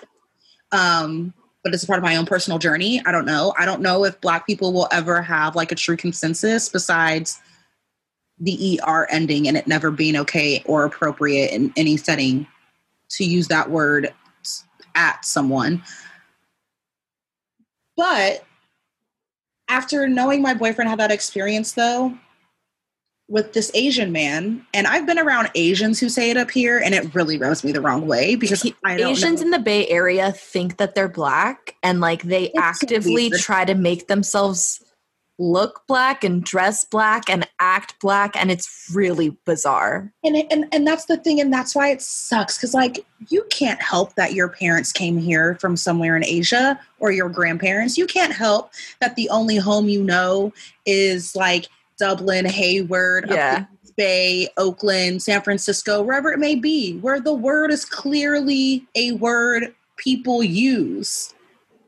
But I can't tell you how much it pisses me off when I see Asians using it, because here's my thing. And I kind of feel the same way, like a little bit about Mexicans, but like it's a little different for me. When you have your own language that you can speak and that you do speak with one another, because Asians are also very, you don't see like a lot of, you know, you see a lot of Filipinos hanging out with Filipinos, and a lot of Japanese hanging out with Japanese, and a lot of, and like in China, there's just so many different dialects of Chinese, and just like different, like there's just, it's a melting pot, but like very rarely do I feel like they're not speaking multiple language in their group. If they are, just like using slang or whatever. And I know they have slang words, and I know that they have their own. So I'm like, why are you taking from my culture just because you hear it a lot and it's in your music and it's, you know, in your shows, whatever the case may be? It doesn't make sense to me. And I hope that makes sense when I say that. I think that one of the main reasons why it's so problematic for Asians is because Asians are so racist against Black people that it's like, how are you as a culture, like it's well known, how are you as a culture gonna be this anti-Black and then use the N-word? Like, that's what you can call your buddies. And Mexicans, I do think it's a little bit different, because there are Black Mexicans. And some of them may have grown up in households where it's like me, and like they see that their family is visibly Black. And so they're like, oh, well, you know, I'm therefore entitled to this Blackness too. Which is not, I mean, it's not true, but that it maybe is a little different. Not wrong. Yeah. There's levels to it, right? I guess is kind of what we have to agree on things. And I don't know, it's really hard for me because, yeah, for the Asian culture, I just know like there are Asians whose parents would be really upset if you brought home a Black boy or girl as like your person. Mm-hmm. And, you know, I've been really blessed with my Asian experience of the people that I grew up with. I never felt, if their parents did feel some type of way about Black people, they never let it be known or shown. So I don't feel like I ever had to deal with that. It wasn't until I got to the Bay Area and I realized like, oh, I'm going to be looked at a little differently if I walk in a certain place, and I might, you know, be watched a little harder because this person clearly has just had bad experiences with Black people. But like, then there's some Asians who just get along really well with Black people and love them because, you know, they're a business owner in Oakland or whatever. And like, those are your customers. It just depends on who you are and your values and whatever. I can't stand it. Whites and Asians using that word just really rubbed me the wrong way. And we got to talk about it because I want to know why. You know, I have to figure out with myself why it rubs me the wrong way. I have to, you know, because people are going to hear this and be like, that's totally not fair. Like, you are so wrong for this. This doesn't make sense. Like, you can't pick and choose. And I do believe that's right. I shouldn't be able to pick and choose. I mean, I disagree. I think you should be able to pick and choose. And maybe I should, because it's my word. It's my culture. That's what I'm saying is like, I would never tell a Black American what to do with their own culture. Just like I would expect them not to tell me what to do with my culture. Yeah. So if people say that in front of you and it makes you uncomfortable, you should speak up. And if people say it in front of you and it doesn't bother you, then like, that's your choice. Right. Well, but I think that's why like people are so like always so divided on it. And I also have a story from Greek life. So basically, like I talked about this a little bit before, that I hung out like at a house that I wasn't necessarily comfortable at because the people that were like in my close circle of friends hung out there. Mm-hmm. And I remember like one day we were all like hanging out in somebody's room, and all of the guys who were like older and were known for like being racist and being really weird and like no one ever wanted to interact with them, they like came into the room and started hanging out with us and started like throwing around the N-word with the hard R. And everyone else, like the people that I was hanging out with, like thought, oh, like, you know, this is some joke or whatever. Like, this is funny. And I was like, this is not in any way funny.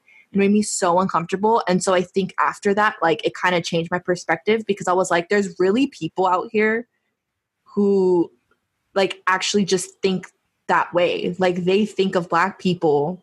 Well, like, how are they using it? Like talking about someone who was Black, or like, no, they were talking about Black people in general.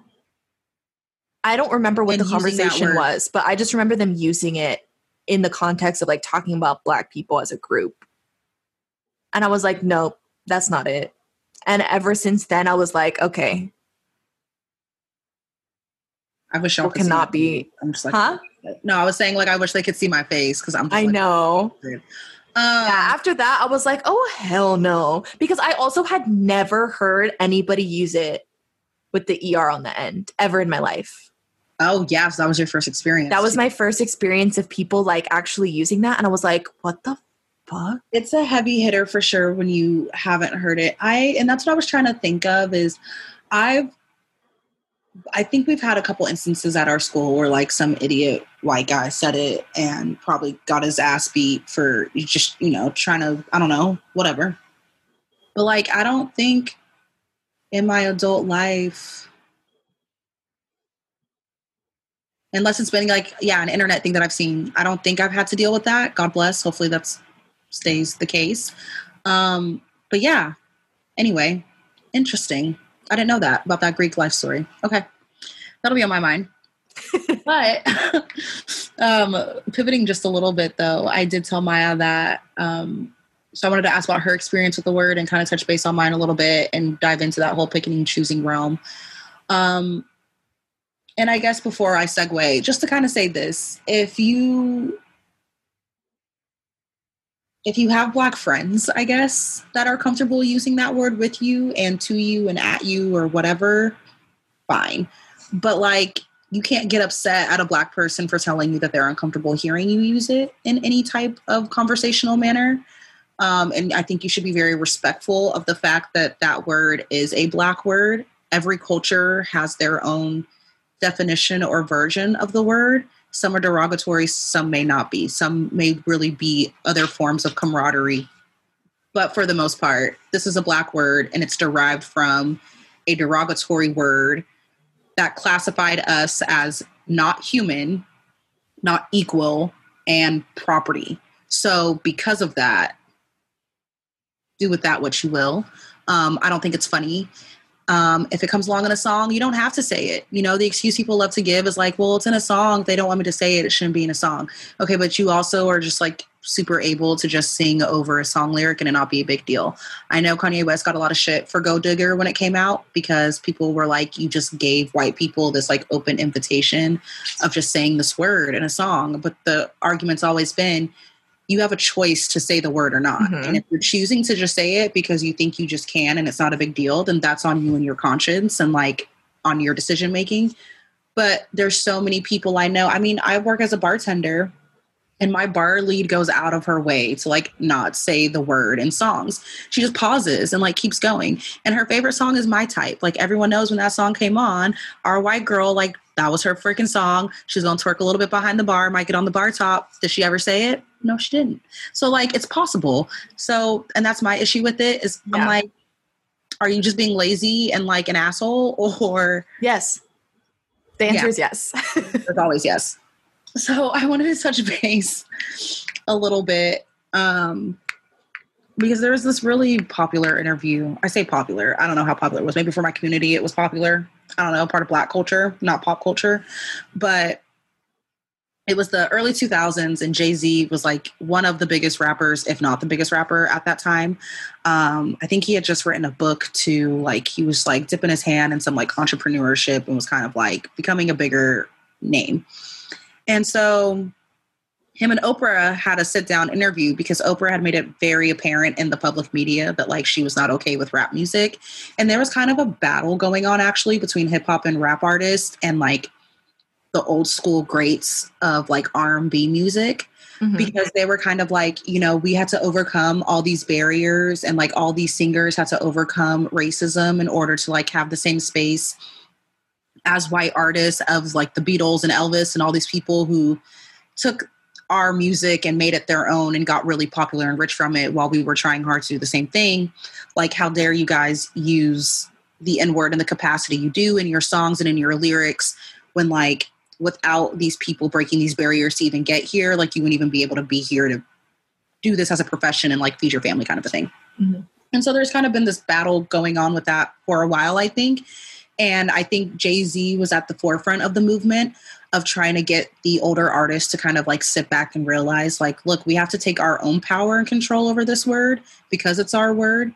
And if we can use it in this way in a public like forum and like to show people this is our word, like then it's down to those other people to decide if they're going to, you know, take it, steal it and run with it and then use it in a negative or derogatory way, mm-hmm. yada, yada, yada. So I pulled it up a little bit because Oprah kind of starts out the interview just like asking some, you know, whatever Oprah questions. I miss her. Honestly, I'm a little weird about Oprah lately. I really looked up to her my whole life. And then like in the last like 5 to 7 years, I've just heard some really just horrible stories and like way she treats people and how she kind of has this system and like she's just very elitist and like, yeah, the elites are going to elite. They are. And so I don't know. I've just heard some horror stories from some people that I would thought would get more respect from those people that we've looked up to. It's always hard when like your mentors just like shade and shame people. I would just like rather see her on TV than like Ellen at this point. Speaking of, did you see, while I look up this article, did you see her opening monologue of her quote unquote apology? No. Please do yourself a favor and watch that trash. This lady has a lot of nerve, honestly. She like does this 8-minute monologue of like, how was everybody's summer? Mine was great. Like, no, bitch, you can't joke about the fact that your show was at the center of one of like the biggest controversies. Yikes. She's, ooh, yikes. I don't know. And like, she used so much humor in it that I was like, this is an apology. I was like, your writers and your PR team got together and made this like fit your narrative. But I was like, at the end of the day, you just sound like you have no clue and you still won't have any clue and like not much is probably going to change. I don't even like at this point, I don't even accept apologies from white people, celebrities or white people, and especially not white celebrities, because it's like you are so out of touch with the whole world. Like you live in a different world than we do. And you're only apologizing to save your ass and to keep your mind going. But like, do you really care? No. I think there are some people who really do feel bad when it's like, I don't know. That's just me, you know. Yeah, but if you're making jokes, like I know that you're a comedian and that's your platform, but there's a time and a place, and people will respect you a lot more if you actually just like drop the fucking act and apologize instead of like making it into some joke, because like this isn't funny shit that we're joking about. Speak on it. All right, girl, let's dive into this little tidbit to kind of give you guys some idea of like older generation versus new generation and the dynamic around the N-word. Because, I don't know, my parents didn't say it in the house. Like, it wasn't, like, my dad might have said it to his best friend, like, sporadically, but I kind of knew that it's just like, okay, whatever. They just, like, said that to each other growing up, boot camp, whatever, I don't know. Anyway. But Oprah says, I was once at a Jay-Z concert, and there was a moment when everybody, including white people, were screaming the N-word. I got to tell you, it didn't make me feel good. And Jay-Z says, that's understandable. And Oprah says, but it didn't seem to affect you. You were having a good time up there on stage. And Jay-Z says, I believe that's a speaker's intention is what gives a word its power. And if we eliminate the N-word, other words would just take its place. Hip-hop has done so much for race relations, even with its ignorance, which, by the way, we do have to take some responsibility for. But even without directly taking on race, we've changed things just by being who we are. It's difficult to teach racism in the home when your kid loves Jay-Z. It's hard to say that guy is beneath you when your kid idolizes that guy. Mm. And Oprah says, I'll give you that. But when I hear the N-word, I still think about every black man who was lynched. And the N-word was the last thing he heard. So we'll just have to disagree about this. And JC says it's a generational thing. Interesting. So that's just a little tidbit. And I think it is a generational thing. And I think that's why I think it's important that we differentiated at the beginning of this between the ER ending and the A ending that is used in common speech, because I completely understand where Oprah is coming from, but that's not what's happening here. These are song lyrics. It's a form of art. It's a form of music, like, which is a universal thing that's been around since, you know, thousands of years. So, like, I don't know. How do you feel about that? How did that make you, just what's your opinion on?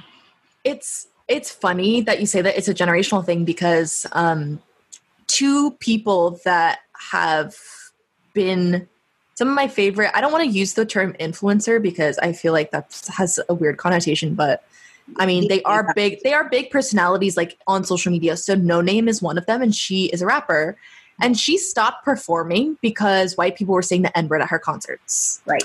And another person that I follow is Jackie Ina, who is a, like, beauty blogger. And she literally posts videos all the time of her singing songs and not saying the N-word. Okay. She'll be like, look how easy it is. Right. You know all the words. You do. So why can't you just not say the word? And so I think that it's almost like going back to a perspective of only black people can say it, and just don't say it. Just don't say it if you're not black, because it's not your word to choose, like, pick and choose. And in regards to Jay-Z and, like, his comment is, I mean, I kind of agree with him, and he also can't control his audience. Like, he's up there to perform. What is he going to do? Stop the concert and be like, let me find all the white people and tell them not to say the N-word? Right. So it's difficult, right? Because, like, you're not going to do that. And I know the song that kind of started this kind of, like, BS for Jay-Z was Hard Knock Life. It was the Annie sample. And so I know he's joked, like, wow, who would have known you put an Annie sample on a song and, like, all the white people are going to come out and love your track and be, like, singing these words to you at a concert. Like, that was a big moment for him where he was like, holy shit, I reached white people because I used the freaking Annie sample. Like, well, shit, great for me. Like, I hear dollar signs in my ears. You know what I'm saying? So, like, and I don't know, I feel that way because Wiz Khalifa and Childish Gambino had these issues too, where they were publicly, like, stoned by black people because they were like, we go to your concerts and there's more white people than there are black people. And they're like, okay, but black people claim they like my music, but y'all not showing up. Y'all not paying for tickets. Like, it's these, you know, teenage white boys who, you know, are rebels or whatever word you want to use, listening to music their parents probably don't want them to, smoking a lot of weed, doing stupid shit. Like, they're the ones coming out and listening to my music and memorizing my words and singing them right back at me. So, like, what do I do? Like you said, am I going to stop the concert because it's all white people? Yeah, and I think that, like, an important thing to note there is that these people are continuing to perform because of capitalism. Like, they want to make their money. And they're like, as long as I have a platform and I have people following me and I can make money off of what I love doing, I don't care who the people supporting me are. But then it also brings up the issue of like constantly doing everything for white approval. And it's like, I don't know, it's just kind of a difficult thing to navigate because it's like, what are you going to do? Not make any money? Like, No Name has literally come out and been like, I only have so many funds to go around now. Like, she tries to just redistribute all her money, but she refuses to perform. But not everybody would do that because most people are like, I need money to survive and I want to get out of whatever situation I'm in. So you'll take what you can get. Yeah, and it also bodes like deeper into just the music industry as a whole and just the capitalism of ticket sales and like the affordability of tickets of like, well, what if only rich white kids can afford these tickets to these concerts? Which is usually the case. Right. The black kids want to go. They want to support you, but like we just can't spend $80, $100 on a ticket for a couple of hours because it's just, that's how much it took us in a week to get that money. Whatever the case may be, you know, whatever. Mm-hmm. So yeah, closing argument, don't say it if you're not black, even if you've grown up saying it, because like I said, I have friends who aren't black who say it. The older I've gotten, the more I've educated myself, the more I've seen things and experienced stuff, I do get uncomfortable hearing certain people say it. God, I don't know. And like I said, that's why I just feel weird about it, because I feel guilty for picking and choosing. But again, it's my culture and it's my word. I mean, I'm sure every culture feels that way. I'm sure Mexicans and Asians, Filipinos, everyone probably has, you know, their common words, whatever, their slang words that they would be upset if they just started hearing other people say who really don't have any use saying it. That's kind of how we feel, I think, at a point. So I don't know how it's going to like grow and evolve over the years. I don't know if it'll keep being as prevalent as it is.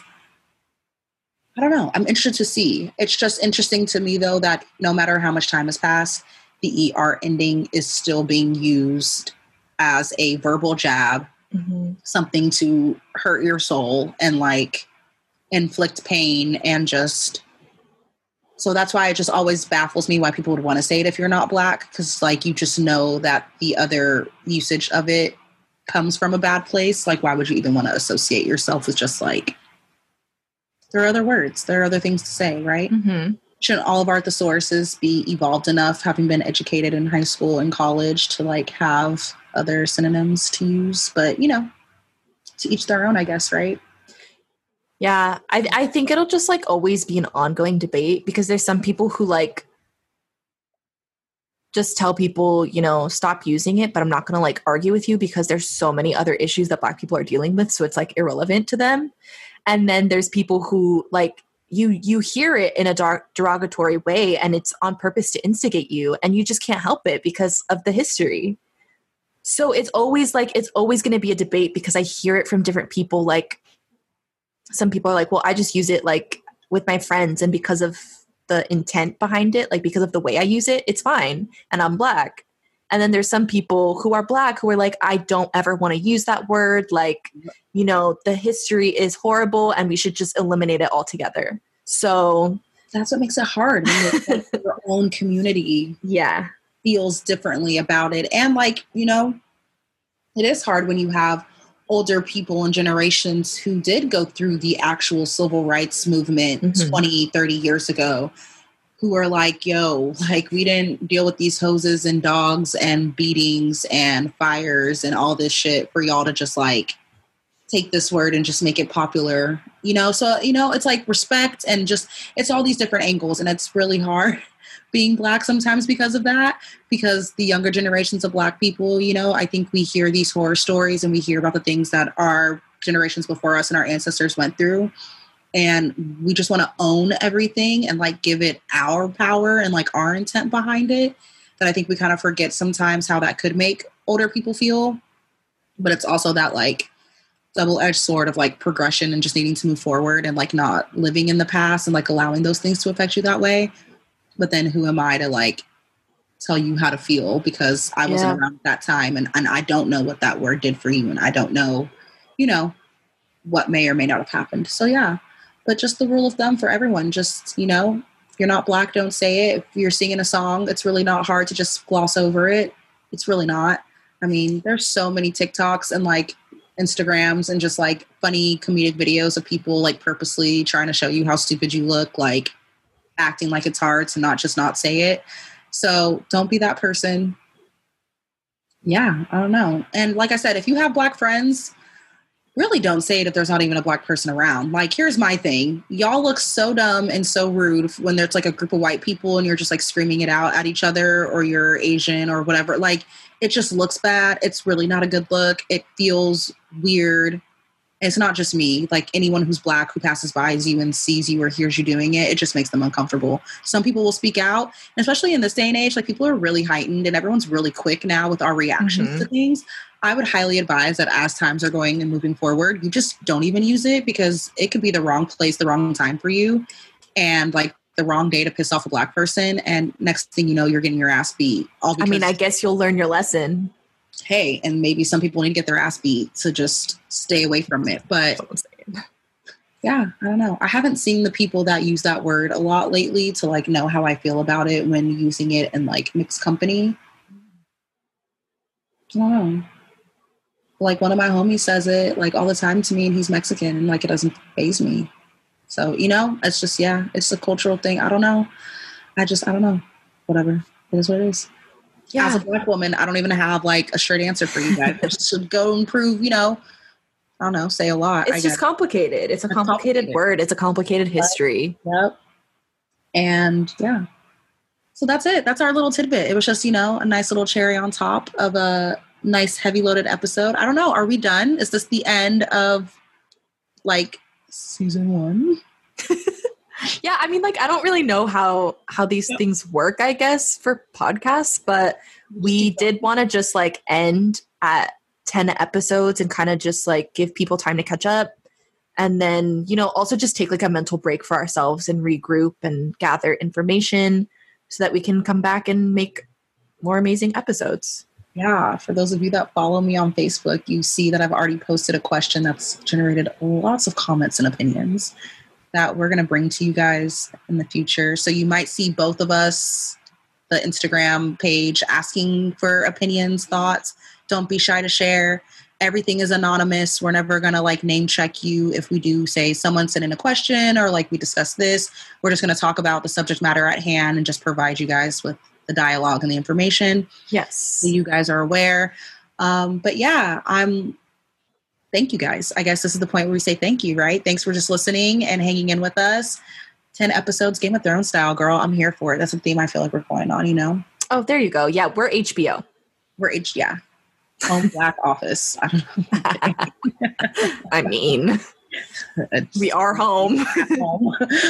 So anyway, but yeah, okay, that's it. Anything else to add? I don't know. Oh yeah, I mean, like, we get some questions sometimes, so like even if we aren't recording, we're not putting out episodes for a couple weeks or however long we decide to take a break, if you catch up and you want to ask questions or like clarify stuff, we're only really on here talking for a few hours a week, so you really don't get a full picture of who we are and our personalities, and we can't go as in-depth on every single topic because all these topics are, you know, ongoing discussions and ongoing education and learning and unlearning. So if you want to have a discussion or you have questions or anything like that, feel free to send those in because we have been getting some things. But yeah, everything's anonymous, so don't be shy. Don't be shy. And we like to engage. It makes us feel good that we're provoking thought, process, and opinions with people.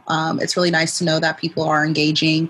I know our episodes are long, you guys. I've gotten a lot of comments of people just being like, "Ooh, long episodes," but like I'm putting it on like my car ride home or something. And I'm like, okay, like maybe we'll talk about it. You know, we just talk, Maya and I we can just talk so long together. It's kind of just like a blessing and a curse, I guess. And I really try to edit so much out. I try so hard, but I always have like a solid 2 hours of recording, which isn't even the full time that we spend on here. Like, we spend a solid like 4 or 5 hours on Zoom a week, and you get like an hour and 30 minutes maybe. The specific episode is going to give you like a total like 3.5 hours worth of recording. And it's so bad. Anyway, so yeah. So for those of you that know all that like Call Her Daddy BS, which I don't, but I do know that their big blow up, I don't know if I've said this before, but like their big blow up also had a hand in hand because like one person was doing all the work and the other girl was just like providing the voice on the podcast. I definitely feel like Maya's the Alexis in this situation. I don't even know what the other girl's name. I don't even know about this. Yeah. So when Call Her Daddy got super big, right? And like they were on Barstool and they were that podcast. So it's a huge podcast with a blonde girl and a brunette, and they're just like really open and honest and vulgar, and they talk about sex and dating and just like them just navigating their like 20s and like New York, okay, LA, wherever they live. Barstool picked it up, paid them to do that, and then they were renegotiating their contract. But they have a really big following, like super college vibe, like young 20-year-old, just like should show people like it's a big kind of a big deal. It's a big deal. Anyway. The blonde girl, like, they both contribute, of course, like, with the conversation, but the blonde girl is doing all of the editing, like, all of it.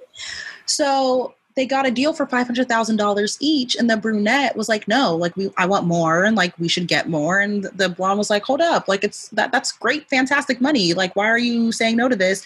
So that's how, now they broke up, and it's just the blonde who has it and, like, renegotiated her contract and is getting paid hella guap to just like keep doing her thing, and little Miss Brunette over here just got like tossed to the wind because she couldn't be a team player. And it's like, you're not even contributing to like the hard like elbow grease of the podcast, and like you have the audacity. And like her boyfriend was like telling her to like keep renegotiating and like shop it around. Like it was just, like this whole messy thing. So I watched like she talked about it because it was everywhere, and I was just like, I want to know what's happening with these crazy white people. So yeah. See, anyway. I don't give a fuck about white people. So I know. And I don't follow this. And you wouldn't know that. But basically, you're the Alexis of the duo, but I'm doing everything in my power to not be the brunette who's like a total idiot who like fucks it up and then. Yeah, but here's the thing. I would also be smart enough if we ever got picked up by anybody to be like, I will take money out of both of ours and hire someone to edit. Facts. Or I would let Maya get paid more just because she did the hard work. Like if Maya was still like, well, I still just like to do this and this is like fun. I'd be like, okay, great. I would give it. I was like, if you want to pay me that money, you have that kind of money, then pay someone else to edit. And I will sit here and give you my perspective. And I will just show up and talk, and then I will leave. Goodbye. And I will thank you every day for it and be the nicest person to you. Okay. Absolutely. Right. Anyway, just talking to you guys. But yeah, thank you guys so much for listening. I did mention to Maya, we might throw out like another special episode your guys' way. We'll try to like come up with some ideas and some content for you guys to keep you guys interested. And yeah, any thoughts to any topics you guys want to hear us talk about? I think I've had like one suggestion that I need to go search for in my DMs. But if you have it, if you're interested, you want to hear our perspectives, please let us know. We would love to. Yeah, hit us up. Engage in what you're going to talk about. Thanks for tuning in, and I guess we'll see you guys once we start back up on season 2. Yes, ma'am. Adios.